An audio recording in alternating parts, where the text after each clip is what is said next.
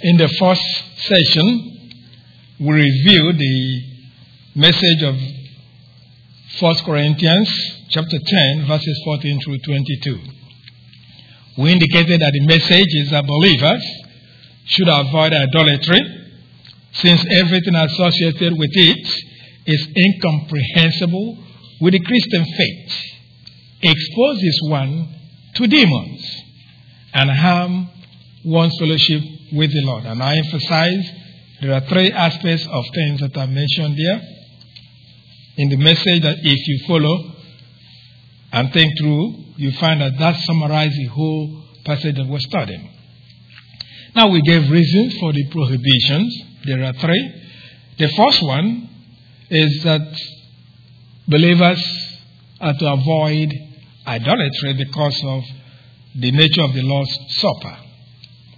The cup indicates sharing in the death of Christ and the blessings, especially that of forgiveness of our sins.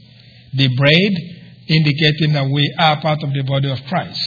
So it will not be proper for somebody who celebrates that to be involved in idolatry. The second thing is the second reason has to do with the nature of Israel's sacrifices or sacrifices in general. And so, with that, we say that yes, there are sacrifices by Israel, and we have gone through that of Israel last Sunday to indicate that it created a bond, so to say, between them and God and between each other. So for somebody who's been bonded to God or united to God to go and be involved in idolatry, it's also improper. And so, having gone through that, we said we began our study in the first half with looking at the nature of sacrifices of the pagans. And that, we said there are two things that the apostle conveyed. The first is that there is no reality to them because the idols that are reflections of pagan gods are not real. Now this fact is meant in verse 19 when it says, I mean that a sacrifice offered to an idol is anything. That is what the apostle is focusing on. Now so, the sacrifice to idols are not real, but the elements of what is sacrificed, they are real. But they are not real in the sense that idols cannot be something that truly represent the gods that they worship. So in order to get a further meaning or understanding of idol, we say the word idol, a Greek word, eidolon, eidolon, and we said in order to understand what that really means in the mind of the apostle, since he's a Jew, we went through, looked at different Hebrew words, and I laid it out and kept tying them down, and during break I realized why the screen went boom. The way it did. This is exactly my head in the morning. That's the way I want to lay it out. But if I used what I was doing before, it wasn't coming that way. So now I realize why the Lord did that. Okay. That's just something for you to think about. Anyway, so here is the thing that we have looked at. And so we, having seen that, we realize from what we studied in the first half that the apostle, his point is this. If you are trying to represent something, you have to see what you're trying to represent. Now, the gods are real. They are lesser gods, all right, but they are real. But no one has seen them. So to say, so how can you represent what you have not seen? So that's why the apostles say, it has no significance. The idols, those images, whatever they do, yes. In their mind, they think it's real. apostles say, no, they're not real. Because they cannot be a representation of something you have never seen. So how you know that what you're representing is true? So with that, we indicated that Apostle Paul certainly knew that there's no reality to any sacrifice that pagan people make towards their idols. But then, that the apostle himself, when he said that, he was not just talking merely from his observation, that these things are not real, but that the Holy Spirit brought in his mind a passage in Psalm 115, verses 4 through 7. That's what was in his mind as he began to expound on the fact that these things are not real. The idols are not real. So it is this passage of Psalm 115, verses 4 through 7, is exactly where we begin our second half. Psalm 115, verse 4 reads, "But their idols are silver and gold, made by the hands of men. They have mouths, they cannot speak. Eyes, but they cannot see. They have ears, they cannot hear. Noses, but they cannot smell. They have hands, they cannot feel. Feet, but they cannot walk. Nor can they utter a sound with their throats." So that's the passage that we believe the Holy Spirit brought to the mind of the apostle as he was writing this passage we're studying. Now the word idols here, though, is translated from a Hebrew word, Asab. If you recall, that's the second word we looked at in the Hebrew text, but it is then translated in the Septuagint, which is what the apostles read a lot, is the Septuagint. Now the Septuagint, instead of the word idol, we use our Greek word eidolon. So the description of idols then, given in this passage of Psalm, indicates that idols are lifeless, powerless, and ineffective, and so are not real or do not have any significance. So anyway, it is a passage such as this that enabled the apostle to declare that the nature of the sacrifices the pagans offer to their idols is that there is no reality to them, or they have no significance, just as the idols themselves are not real. Therefore, it will be senseless to be involved in something that is not real, that is idolatry. Now, all the same, the first declaration regarding the nature of the sacrifices that the pagan offer to their idols is that there is no reality to them, because the idols that are supposed to be reflections of the gods of the pagans worship are not real. Again, they are not real, because how can you represent something you haven't seen? If you saw something and represent, then it makes sense at least. But how can you represent something you've never seen? So the first declaration then of the Apostle Paul about the nature of the sacrifices the pagans offer to their idols is simply an acknowledgement that idols are not real, but that does not really mean that they are not intended to represent something that is real. Idols are intended to represent the gods the pagans worship.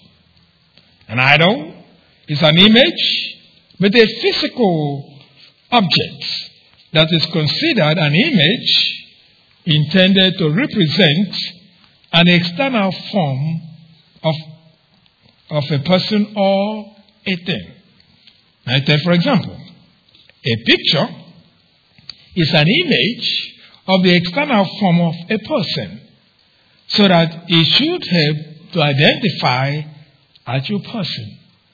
In other words, I know before we got into the age of texting and whatever the people do and all that, many times you find this, that if you live in big cities or even go to airport to pick up somebody you've never known before, you've never seen, but they've sent you a picture. So with that picture, you start looking when people pass around. And that picture will represent, will help you identify the person. Now, however, here is the problem. Gods are transcendent beings. As the apostle had already established, or he communicated to the Corinthians in 1 Corinthians chapter 8, verse 5.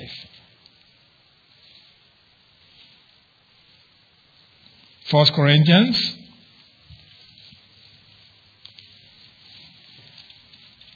chapter 8 verse 5. This is what we started this a long time ago, but it reads, "For even if there are so-called gods, whether in heaven or on earth, as indeed there are many gods and many lords." So, if the gods, the pagans, worship are transcendent beings, it's impossible to have images or idols that represent them, because they're transcendent beings, supernatural beings. It is in part for this reason that God forbids any attempt to represent him, as conveyed in what Moses stated to Israel in Deuteronomy chapter 4, verses 15 through 18.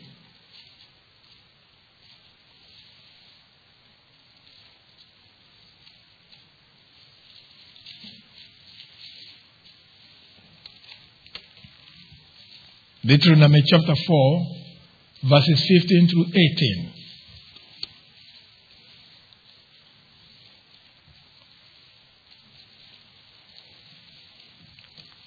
Deuteronomy chapter 4, verses 15 through 18. Here we have an explanation why Israel could not represent God. Look at what it says. "You saw no form of any kind the day the Lord spoke to you at Horeb, out of the fire. Therefore, watch yourself very carefully, so that you do not become corrupt, and make for yourselves an idol, an image of any shape, whether formed like a man or a woman, or like any animal on the earth, or any bird that flies in the air, or like any creature that moves along the ground, or any fish in the waters below." That's what God said. He didn't try. God spoke to them. They didn't see any form. So what are you going to represent? So the point, though, is that it is impossible to represent a transcendent being with an image or idol. Now, such representation will not be real, since it could not capture the form of the God in view. Can't capture it. So, when the apostle stated that idols are nothing, he does not mean that there are no gods that the pagans were trying to represent, only that the representations are not real. It is so that there is no misunderstanding of what the apostle was teaching, that he began 1 Corinthians 10 verse 20, that we're starting, with a Greek word that the translators of the NIV rendered "no but." Look at verse 20 of 1 Corinthians 10. They have "no but."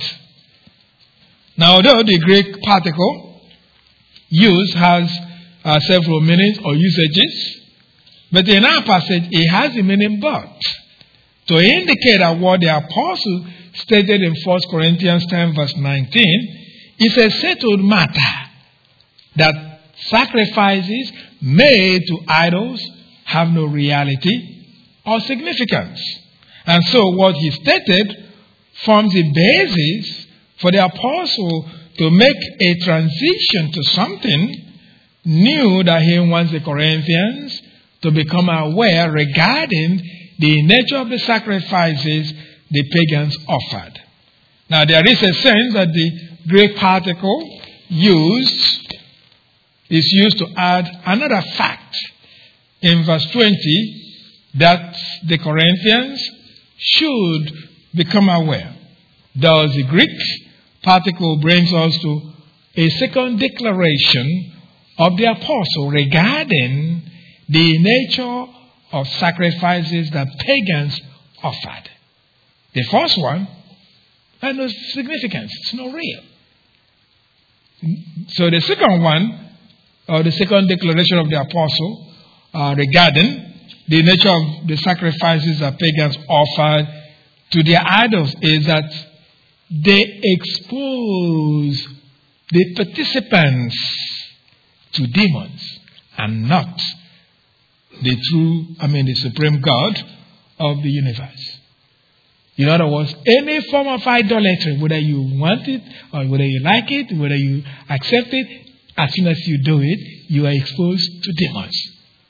That's what we're studying. That's what the apostle is trying to convey. And like I said in the first half, a whole lot of us as believers, we are being tormented by demons and we don't know that. Because we are choking it to something else. Or because we got involved in some form of idolatry. And we don't know that. Anyway, it is this fact though that idolatry exposes someone to demons. That is given then in the clause of 1 Corinthians 10 verse 20. Where we're starting. Look at that. It says, the sacrifices of pagans are offered to demons, not to God. Now there is a manuscript problem with this clause, as we may note from the fact that some English versions, such as the Lexham English Bible and the Home and Christian Standard Bible, for example, the way they read this is they read it this way. No, but I do say that what they sacrifice to demons and not to God. It's a lot longer than what the NIV had. Now, it is generally accepted by scholars that although some older manuscripts contain the Greek phrase translated pagans or Gentiles in our English versions, that such reading was introduced to avoid any confusion of what a reader may encounter in trying to interpret what the apostle meant.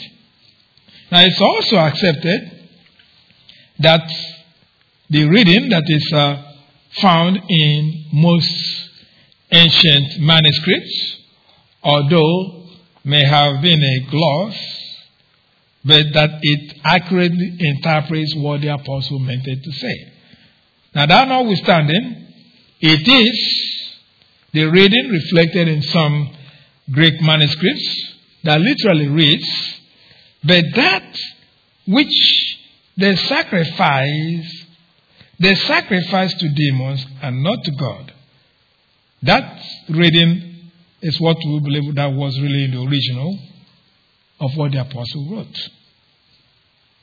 Now the original clause the apostle wrote that literally reads, but that which they sacrifice to demons and not to God, raises an important question of who is meant in the pronoun they. Because look at the literal Greek race, but that which they sacrifice. They sacrifice to demons and not to God. So who are they? That's the question that we have to raise. Now, knowing that and NIV said, have it a very simple way, the sacrifices of pagans are offered to demons. So that may give the idea who you're referring to. But the literal Greek presents a problem. Now, there are two facts that complicate the identification of those the apostle had in mind. The first fact is the last noun mentioned in the passage that we are considering is Israel. In 1 Corinthians, where we're studying, look at 10, verse 18. Look at verse 18. Verse 18 of the passage we're studying says, "Consider the people of Israel." That's the last mentioned noun, Israel. "Do not those who eat sacrifice participate in the altar." So then this would suggest the apostle was referring to Israel, because that's the last mentioned noun. Because this is the things that when we study the Bible, it's not that simple. It's a day, who are they? Now, so, since that's the last noun mentioned, it will mean that when he say they, referring to Israel. Now, the second fact also is that the apostle quoted or used words from the Septuagint of Deuteronomy chapter 32, verse 17.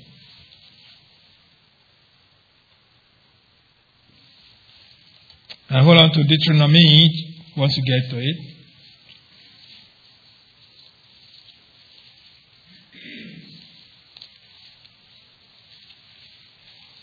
Deuteronomy chapter 32, verse 17. It reads, "They sacrifice to demons, which are not gods. Gods they had not known. Gods that recently appeared. Gods your fathers did not fear."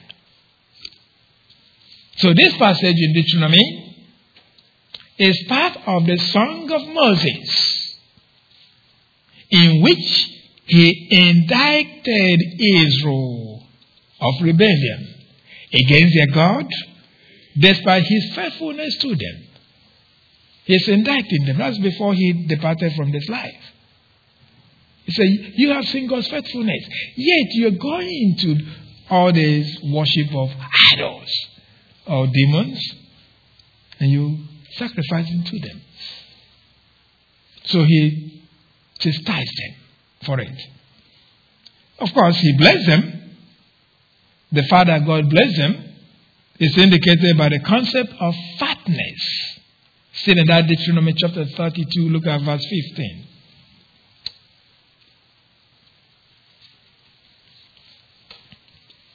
Verse 15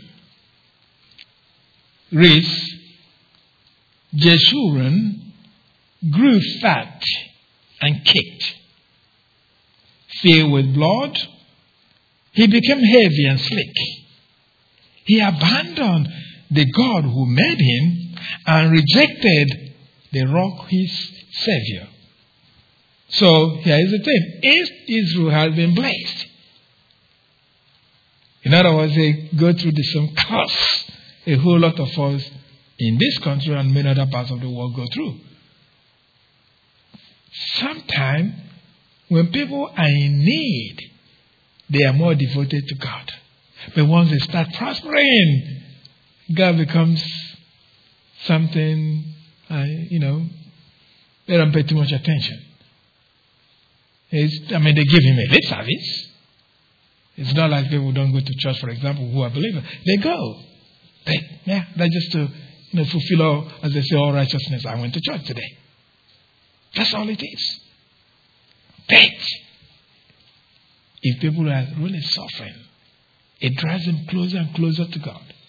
So that is the test most of us believers in this country face, because of the tremendous blessings God has poured upon us. And what that does is a test. So Israel failed that. And we all, most of us, we are failing miserably too. Because a little prosperity which God becomes secondary issue. So that's why it says, grew fat and kicked. Anyway, so Israel, instead of Israel remaining faithful to their God, they opted to serve foreign gods. And so sacrificed to these foreign gods that are then designated demons. Now, similar unfaithfulness of the Israelites sacrificing to demons is mentioned by the psalmist in Psalm 106, verse 37. Psalm 106, verse 37.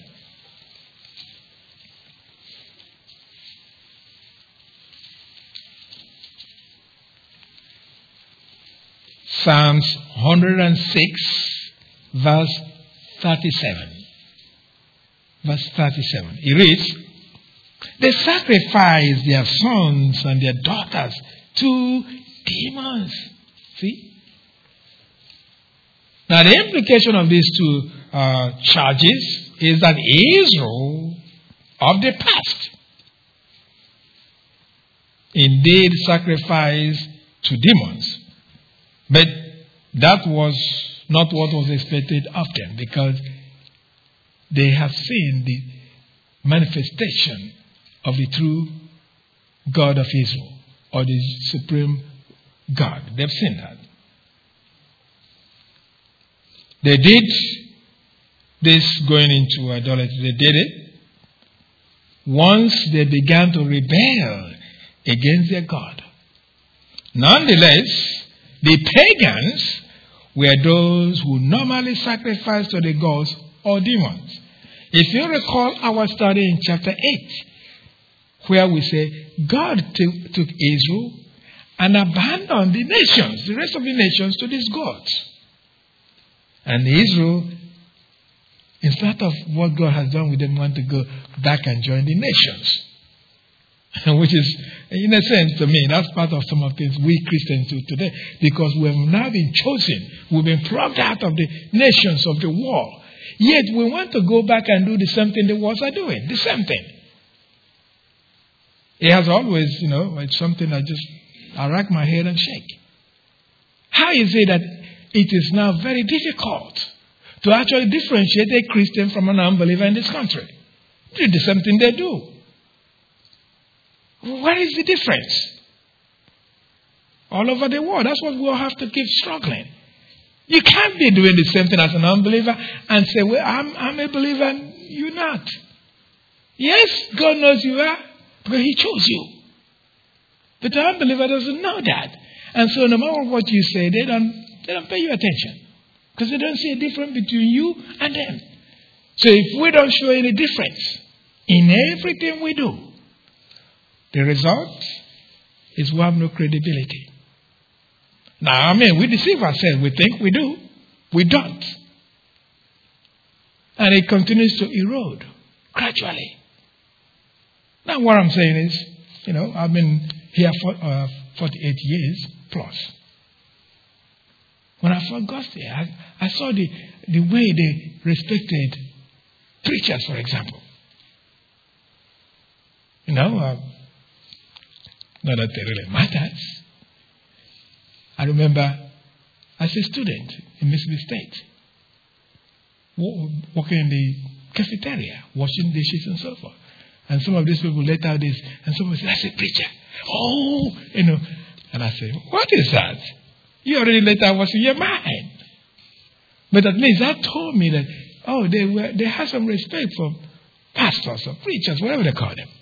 But then, doesn't exist. Why? Because since the 80s, look at what happened with televangelists. See what happened? That immediately dropped the credibility of pastors. And this is why it racks my brain that we Christians don't see, take an example of this country. A whole lot of us are saying things are going bad and destroyed. Now, who are doing it? Christians are doing it. You say, what are you talking about? Yes. I'm saying unbelievers are not called the light, the salt. We are called. So when things are not mixing well, it's the fault is on us as believers. And part of the reason is because we become idolaters. We follow the world, we do everything. So that's what Israel. In spite of all these blessings, they want to go and Let's be like the other nations. And so let's sacrifice to these idols, not knowing that they're dealing with demons.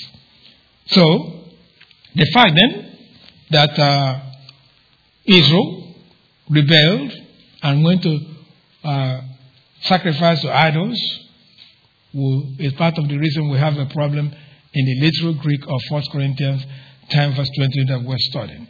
Now so what I'm saying is that these two facts then that we considered presented a confusion as to what the apostle had in mind when he wrote the Greek, what is translated, but that which they sacrifice to demons and not to God. Now, as we have stated previously, to remove this confusion, some ancient Greek manuscripts incited the Greek phrase that may be translated the pagans or the Gentiles, so that it will be clear that the apostle was not speaking of ancient Israel, but pagan Corinthians, as those who sacrifice to their gods. The apostle described here as demons. Now, a problem with this insertion in the Greek text, though, is that it does not fit the Greek grammatical rule where what's a neutral plural in the Greek usually takes a singular verb. That's the problem. Now, that notwithstanding, the addition of the clause, as some describe it, appears to correctly interpret what the apostle meant. He's not talking about Israel, but the pagans. In effect, he was not referring to ancient Israel, but to the pagans as those who sacrificed to demons. Now, one of the things that we know, as I've mentioned before, Israel, for most part, was cured of idolatry after the 70 years of captivity. And I've mentioned that several times to you here. That is why anything that will even resemble idolatry is fought. People hear about it in the Maccabians and all. That's all those people who are militants to fight against anything that represents idolatry. That's when one of the emperors wanted his image in, monument or whatever put in Jerusalem. And they say, over our dead bodies. And they laid their bodies, they cut our neck, but you're not going to bring that idol inside Jerusalem. And eventually the Roman government backed down. Why? Because they know from their experience that it was idolatry that sent them into Babylon for 70 years. They knew that. So at least in the New Testament time, they wouldn't do that. Doesn't mean that, they accepted Christ, but that didn't mean that. But they wouldn't accept anything that represents image. Therefore, we know then that the apostle couldn't be talking about the Israel of his time, or even a little bit before that. But he was focusing on the Corinthians. Anyway, so there are two reasons for this interpretation of saying he was talking about the Corinthians and not the people of Israel. The first reason is the contrast in verse 20, so that the contrast makes sense if he were contrasting the pagan Corinthians to ancient Israel, then it makes sense. Furthermore, the word sacrifice the apostle used is in the present tense in the Greek. The implication is that the apostle was thinking of something that was still going on in Corinth than in Jerusalem, since it is clear Israel no longer got involved in idolatry after their return from exile. They never did. But the present tense talks about something that was still going on. Of course, one could argue that a present tense was also used in verse 18, but the present tense the apostle used in verse 18 was in connection with a participle that described those who ate the sacrificial or the sacrifices Israel offered. And so the present tense of verse 18 is different really from that used in verse 20. So in any event, We agree that the pronoun deiden that the apostle used in the original of 1 Corinthians 10 verse 20 refers to pagans or to the Gentiles. All the same, the apostle, when he wrote the clause of 1 Corinthians 10 20, when he said the sacrifices of pagans are offered to demons, not to God, that gave the truth about what the pagans do when they sacrifice to the idols that are really not in themselves real, although they represent something real, but they're not real. So when pagans offer their sacrifices before their idols, they believe that they are offering to the true living or divine being that is their creator. But the apostle indicates that that's not the case. Now, why would a person do that unless they believe that? They really believe it. I use modern day today. Why would a human being want to blow themselves up because they are promised of something? Unless they believe it. You have to believe it. That's why believing is a powerful thing. But the problem is the object of your belief must be true. Otherwise, your belief is meaningless. And that's what we see today of all these religious people. They really believe what they believe. But they're mistaken because what they're believing is not real. Now, so, in these cases, the pagans, their sacrifices are not due to the supreme God who is the creator of the universe. Instead, their sacrifices are made not just to the lesser gods, but to those that are enemies of God, or the enemies of the supreme God, the creator, described with the word demons. Now, the word demons is translated from a Greek word that may refer to transcendent, incorporeal being with status between humans and deities. Hence, the Greek word used here may mean semi-divine. Semi-divine being or inferior deity, as that's the way the word is used to describe pagan gods in Acts chapter 17 verse 18.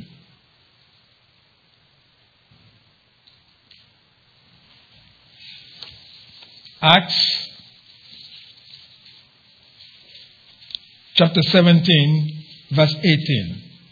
And hold on to Acts. I'll come back to it shortly. Acts chapter 17, verse 18.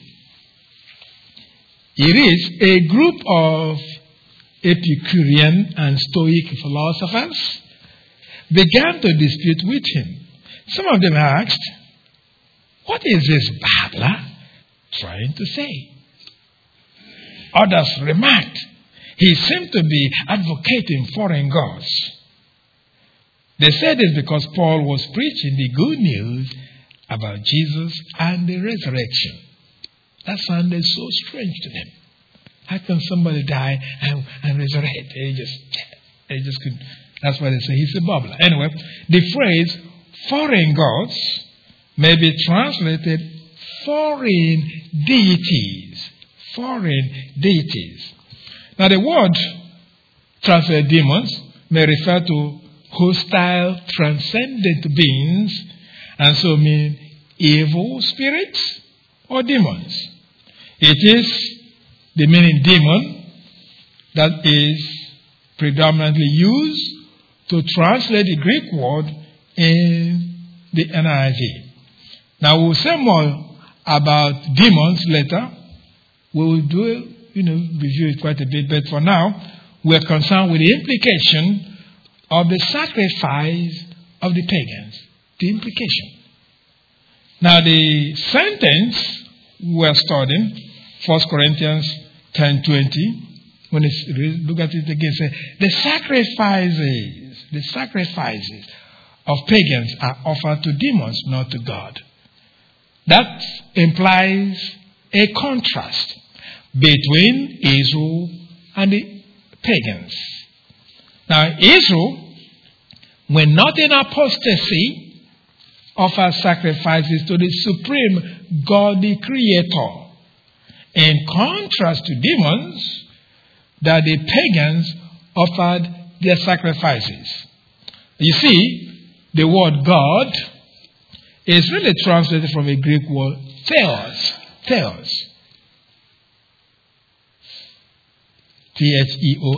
theos. That really in Greco-Roman world may refer to a supernatural being who exercises extraordinary control in human affairs or is responsible for bestowal of unusual benefits. Hence, the Greek word means deity, God, goddess, as that's the way the word is used by the islanders of Malta to change their view of Apostle Paul when a viper coiled on his hand without him being beaten in Acts chapter 28 verse 6.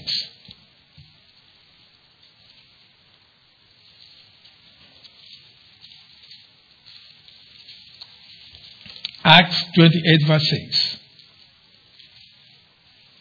Now this is one of those things that reminds me how fickle we all humans are. You know, our opinion changes this as quickly as possible. Yes, see, they thought something wrong with Paul once after he escaped shipwreck, and now here comes this viper wrapped around him that they know.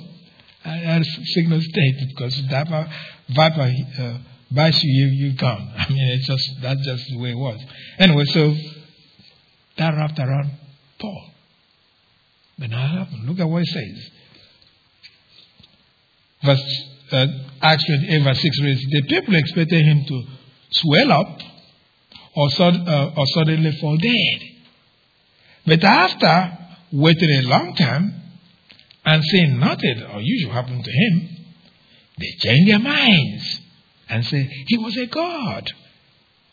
Now the word God here is theos. However, in our passage of 1 Corinthians 10 verse 20, the word really is used for the one supreme supernatural being as creator and sustainer of the universe. That is God. Now, so the sentence of 1 Corinthians 10:20, the sacrifices of pagans are offered to demons, not to God, should remind us that we humans have the tendency to believe that we are right in what we do. We have that tendency. That's why we need the scripture. So the scripture asserts this truth that we are, we usually believe we are right. That's what we find, given several places, especially in Proverbs. You take, for example, that the truth of what I've just stated is given in Proverbs 21 verse 2. Proverbs chapter 21 verse 2.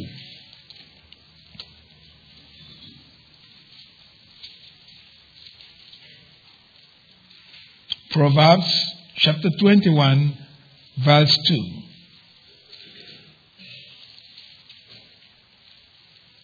It reads, all a man's ways seem right to him, but the Lord weighs the heart. Now the word ways here refers to action or conduct. So the application of this sentence in Proverbs is that those who are involved in idolatry, as indicated by sacrifice to idols, were convinced they were right. They were convinced. That means a lot, many people, they are convinced they're right. They lock their mind. And you say, let's take the reason. What reason? They don't listen to your reasoning. They already made up their mind. You can reason all you want. They're not hearing you. That's just typical of humans. That's why we have a lot of problems. People can listen to arguments. Anyway, so these people, they thought they were sacrificing to the Creator, but they were mistaken. In fact, as we have stated, it's not even that they were sacrificing to the lesser gods, but the lesser gods that they are sacrificing are those that are inimical to God. That's what those were very hostile to God, the demons. Now, for the lesser gods, though, that are not hostile to God, know that they are never the object of worship. The lesser gods, they know that. They're never the object of worship. As we may learn, for example, from the reaction of the angel that gave Apostle John his visions, as we read in Revelation chapter 19, verses 9 through 10.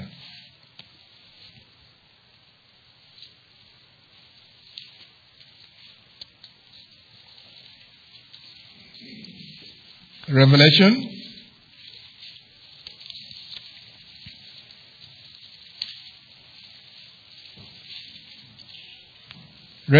chapter 19, verses 9 through 10. Remember, when we studied our first chapter 8, I did indicate that, yes, angels are part of the lesser gods when they sent on it, and they are lesser gods, but once they go on a mission, they describe as angels. He said, then the angel said to me, "Right, blessed are those who are invited to the wedding supper of the Lamb." And he added, "These are the true words of God." At this, I fell at his feet to worship him. But he said to me, "Do not do it. I am a fellow servant with you and with your brothers who hold to the testimony of Jesus. Worship God, for the testimony of Jesus is the spirit of prophecy." So anyway, an angel will not take worship. Demons invite them. The lesser gods that are hostile to God, they want to be worshipped. Hence, Satan wants worship. So anyway, the sentence of 1 Corinthians 10 verse 20, the sacrifices of pagans are offered to demons, not to God, that we are considering, should remind us that we should evaluate what we do by the Scripture. The Church of Christ has suffered since 3rd century, where we are replacing God's word with traditions and customs and cultures adopted from the Greek cultures, Roman cultures, instead of the Bible. Now, I can almost, if you really do sit around and find clearly, most of any practice that you cannot find in the Bible is adopted by those people who lived at that time in the first three, after the first century, really from 2nd century on. Most of them, they were adapting Greek cultures to fit in certain things where the Bible didn't fit in. Instead of looking to the Old Testament, for example, they go to the culture, the Greek cultures, and come up with all kinds of things. So that is one thing we know, but they thought they were right. But they were really dealing with the demons. Anyway, well, the point is that pagans do not really know the supreme God, and so there is no way for them to know that their sacrifices were offered to demons. There's no way for them to know that. Now we know, we ourselves, we will not know that, except that the Holy Spirit has revealed that to us through what the Apostle Paul said in the passage we're studying. How would you have known that somebody who is offering something is doing it to the demons? We will know that. That's the reason I know some people think, "Oh yeah, you're a fanatic." Well, I'm a fanatic for Jesus Christ, his word, his work. Yes, I am. If you cannot show it to me in the Bible, I don't want to have any part of it. None. Because if you want, that's your business anyway. So the apostle stated that the pagans sacrificed to demons. But we indicated that their sacrifices exposed them to demons. So we said this because of the implication the apostle had already conveyed in verse 18 regarding the significance of the sacrifices of the ancient Israel. Now we noted that their sacrifices meant they were identified with the true God or the supreme God, or they were in fellowship with him. Now this being the case, it is proper to understand that when pagans offered their sacrifices, that they came into contact with demons, since they are the ones that will want believers, I mean in this case even mostly unbelievers of course, to worship them instead of the supreme God.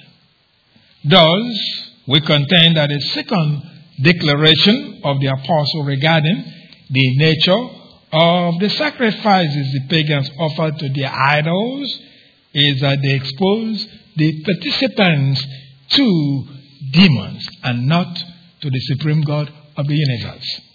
Now the fact that the sacrifices offered by pagans expose them to demons is supported by what the apostle did not want to be true of believers in Corinth, and so what he doesn't want to be true of believers everywhere. He did not want them to have fellowship with demons by sharing any part of the sacrifices made to idols, as we read in the last clause of where we're studying 1 Corinthians 10 verse 20. Last clause reads, "And I do not want you to be participants with demons." See, the apostle's desire expressed here is simply that he did not want the Corinthians to be partakers of the demons. In effect, he does not want them to have fellowship with demons. Of course, it is true that the apostle stated what we have, but indeed, it is God the Holy Spirit that conveyed to the apostle what he stated, and so we know that God the Holy Spirit does not want believers to have fellowship with demons. Now such will be the case if the Corinthians shared in sacrifices of the pagans that they offer to the idols. Now this will involve eating meat in the restaurants attached to the pagan temples. So the implication is that whether we know it or not, any time we participate in a celebration that has to do with idolatry, such as Christmas and Halloween, we have exposed ourselves to demons. It's important we understand that. So we have to be careful not to expose ourselves to demons by the celebrations of the war that are tied to idolatry. Now, celebrations associated with idolatry are not the only things that expose a believer to demons. But any visit to where idolatry is practiced has certainly the same effect. You know what people do? Around October here, I see they say we go to haunted houses. They are exposing themselves to demons, and believers do follow them. We wonder anyway. So, the thing is, the fact that you expose yourself, you go to the same place, then what you do is as soon as you do that, you expose yourself to demons. Now, this fact is really demonstrated by an account I read of a little boy in India that suddenly lost his power of speech and showed signs of fits. Now, to many people, such an experience will be dismissed as a chance happening. A young boy suddenly lost his speech, started throwing fits and all kinds of things. People say, he just got suddenly sick. Well, as the narrative was given in the book title, here's the title of this book from where I'm quoting, it's called Demon Experiences in Many Lands. That's the name of the book. Demon Experiences in Many Lands. And this book is compiled by Moody Press. And what I'm giving you is given in page 22. So it was determined by the missionaries that a boy played under a tree where Hindus worshipped spirits. So the implication is that because the boy was under such a place, he came on into contact with demons that were responsible for his condition by playing under a tree. Now this tree is where people go and sacrifice and do whatever they do under in hedonism. Now thankfully though, through prayer, the missionaries realized what was going on, and they asked the parents question, and he said, he played around that tree. And that's how they found out. And so the missionaries, through prayer, they prayed, and God in his mercy, the boy was healed. So the point though, is that merely exposing oneself where idolatry is practiced exposes one to demons and their activities. Thus, when the apostle conveyed to the Corinthians that he did not want them to be partners to demons, he implied that the Corinthians should avoid any place associated with idolatry and not be associated with demons. In other words, same thing. Again, we really apply the declaration of the Holy Spirit through Apostle Paul regarding the participation with demons to mean that you should be careful not to expose yourself to anything that has to do with idolatry, since such exposure leads to exposing self to demons. In any event, a second and general reason the apostles supplied to the Corinthians, and so to us, to avoid idolatry is the nature of sacrifices that indicates a relationship between the offerant and the recipient of the sacrifices. Specifically, that such sacrifices offered to idols expose one to demons. Consequently, if you do not want to be exposed to demons or expose yourself to demons, then avoid idolatry in any form or shape. Now this brings us to the third general reason for prohibition against idolatry. But before we do, we need to review the doctrine of demons. And that's what we'll really do in our next study. Meanwhile, I want to let you go home by reminding you again the message of 1 Corinthians 10 verses 14-22, which we have been studying, is that believers should avoid idolatry, since everything associated with it is incompatible with the Christian faith, exposes one to demons, and so harms one's fellowship with the Lord. Let's pray. As we close our study this morning, there may be someone here or someone listening over the internet. But if you were to die now, you go straight to hell, because you do not have a relationship with Jesus Christ. Yes, you may have even been baptized. Yes, you may go to church regularly. Yes, you may be a nice person. You never harm a fly. But my friend, here's the problem. The Bible says all have sinned and come short of the glory of God. That means you have no leg to stand on. Nothing. And so you only have to, before you come to the point where you accept what Christ did for you. Because the Bible is very clear. None of us will get to heaven by what we do. That's why it says all our righteousness are like filthy rags. That's things that stink before God. So the only option is to look to what God did. And what he did was to send his son, Jesus Christ, who left heaven in all his glory, came to this planet, took on a human form, and lived and preached, the miracles, everything to identify that he is the Son of God. After which, he was arrested, tried, and crucified. During his trial, they tortured him. They didn't complain. They did all kinds of things to him.